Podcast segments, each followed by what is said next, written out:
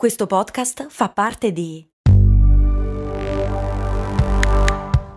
Voice Podcast Creators Company.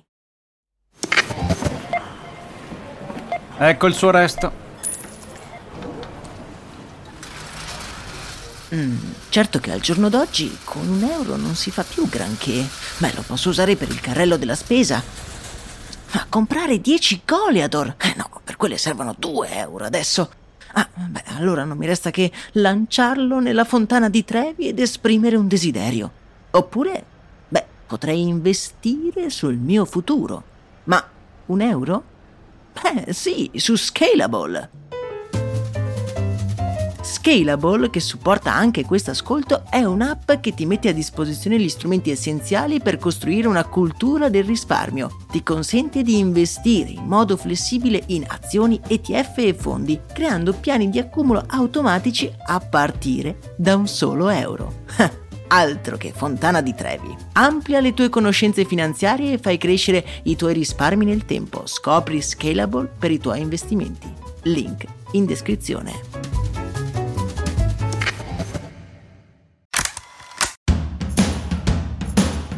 Benvenuti in un nuovo episodio di Brandy, miei cari e miei cari, io sono Max Corona e sono sempre stato un grande appassionato di fantascienza. Credo che l'immaginare futuri narrativamente interessanti sia una delle cose che ci rende umani e che rendono anche il presente degno di essere vissuto. Parlando di fantascienza, una delle trame più abusate dal mondo della letteratura e del cinema è da sempre la rivoluzione delle macchine senzienti.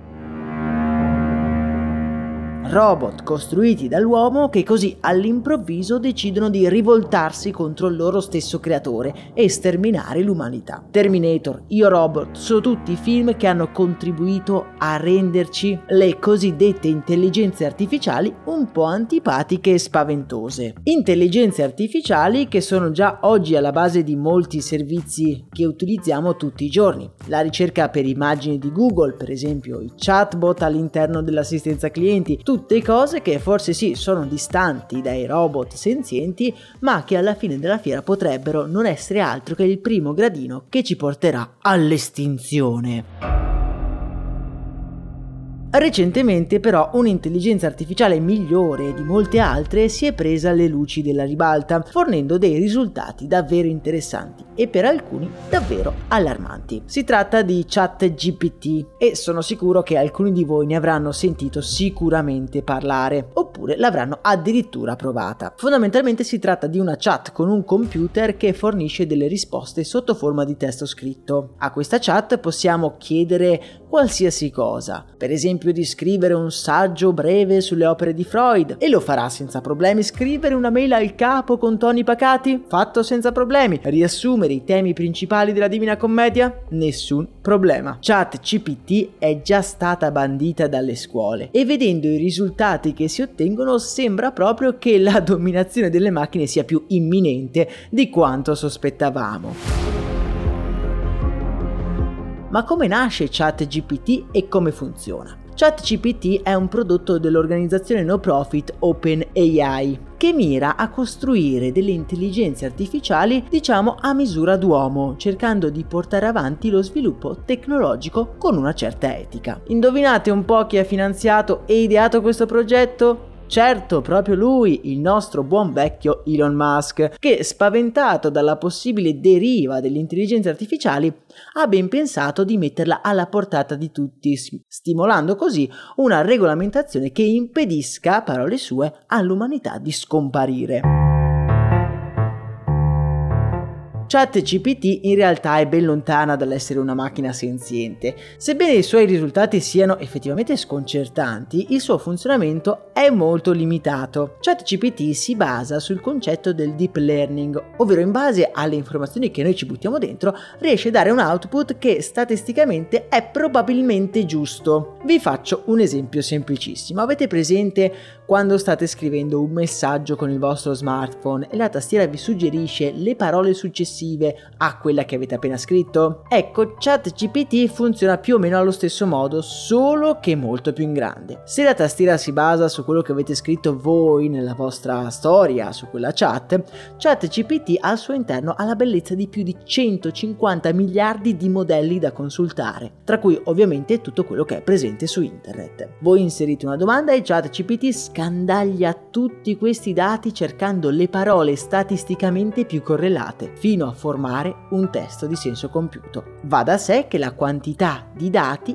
implica la bontà delle risposte. ChatGPT non sa quello che sta scrivendo, sta semplicemente scegliendo le parole giuste, come se dovesse riempire degli spazi bianchi. Poi siamo noi che leggiamo a dare un senso a quello che ha scritto. Questo meccanismo, sebbene stupefacente, guardando i risultati, è limitato sotto molti punti di vista. La prima è che può trovare informazioni false, trattandole però come se fossero vere. Poi fornisce risposte solo se sono presenti informazioni nel modello su quell'argomento. Per esempio, se gli chiedo una presentazione di un podcaster di nome Max Corona, lo farà, ma semplicemente partendo dalle parole Max Corona e podcaster, inventandosi di sana pianta un testo che ha poca attinenza con la realtà. Molti dicono che, se è vero che ChatGPT non ucciderà tutti noi, è anche vero che potrebbe però sostituire alcuni lavori e anche alcuni servizi, come per esempio Google. Per quanto riguarda i lavori, scrivere testi standard come quello delle pubblicità potrebbe essere benissimo fatto da un ChatGPT, e anche le ricerche su Google potrebbero essere sostituite. In questo caso non solo ChatGPT cerca le informazioni, ma te le ordina e te le anche riassume. Una gran bella comodità, non è vero? Purtroppo anche qui abbiamo delle limitazioni. I modelli di ChatGPT devono essere aggiornati e attualmente arrivano fino al 2021. Quindi se gli chiediamo quando sia morta l'attrice Gina Lollobrigida, probabilmente ci dirà che è ancora viva e vegeta. Un altro aspetto da considerare è anche tutta l'economia che gira intorno ai contenuti creati dagli utenti. Adesso è presente un equilibrio, infatti noi diamo dei contenuti a Google che ci remunera per quei contenuti in base alle visite che generano. Questo non succederebbe più perché ChatGPT avrebbe tutto al suo interno, quindi non ci sarebbe neanche più bisogno di creare dei contenuti. Però questi contenuti, con l'andare del tempo, se sono creati a loro volta da ChatGPT, andrebbero qualitativamente a perdere molto del loro potenziale. Ultima ma non per ultima, ChatGPT è un prototipo che è costato miliardi e miliardi di dollari, ma che potrebbe davvero, secondo me, migliorare la vita di molti se pensato in modo corretto. Io annovero OpenAI come una delle cose buone fatte da Elon Musk. Le sue motivazioni sembrano essere un pochino catastrofiche, ma quantomeno hanno spinto le normative ad adattarsi a questa nuova tecnologia, che secondo me non può essere che positivo.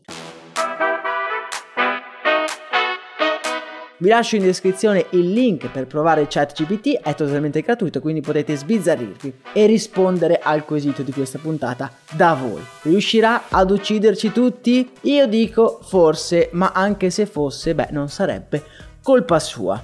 Per intanto noi ci salutiamo, ci diamo appuntamento ad un prossimo episodio. Io vi auguro una bellissima giornata, anche se doveste incontrare delle macchine senzienti, salutatemele. Io intanto vi abbraccio forte. Un saluto da Max Corona.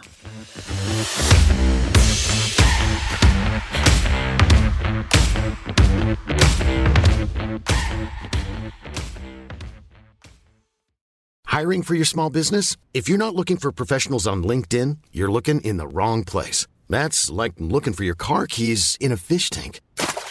LinkedIn helps you hire professionals you can't find anywhere else, even those who aren't actively searching for a new job but might be open to the perfect role. In a given month, over 70% of LinkedIn users don't even visit other leading job sites. So start looking in the right place. With LinkedIn, you can hire professionals like a professional. Post your free job on linkedin.com/people today.